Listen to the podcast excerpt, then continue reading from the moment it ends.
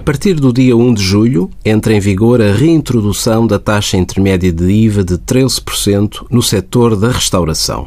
Devemos também salientar que a taxa de 13% é também de aplicar ao fornecimento, incluindo no serviço de restauração ou catering, de águas naturais ou produtos de cafetaria em geral, como por exemplo chá, café, café com leite, leite com chocolate ou chocolate quente, entre outros. A tributação à taxa de 13% aplica-se às refeições prontas a consumir, nos regimes de pronto a comer e levar ou com entrega ao domicílio.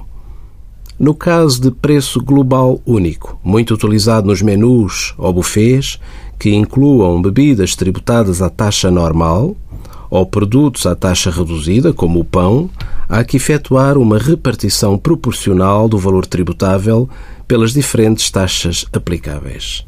Foram publicadas instruções e esclarecimentos sobre esta matéria este mês, que podem ser consultados no site da Autoridade Tributária por todos os interessados. Envie as suas dúvidas para conselhofiscal.tsf.occ.pt.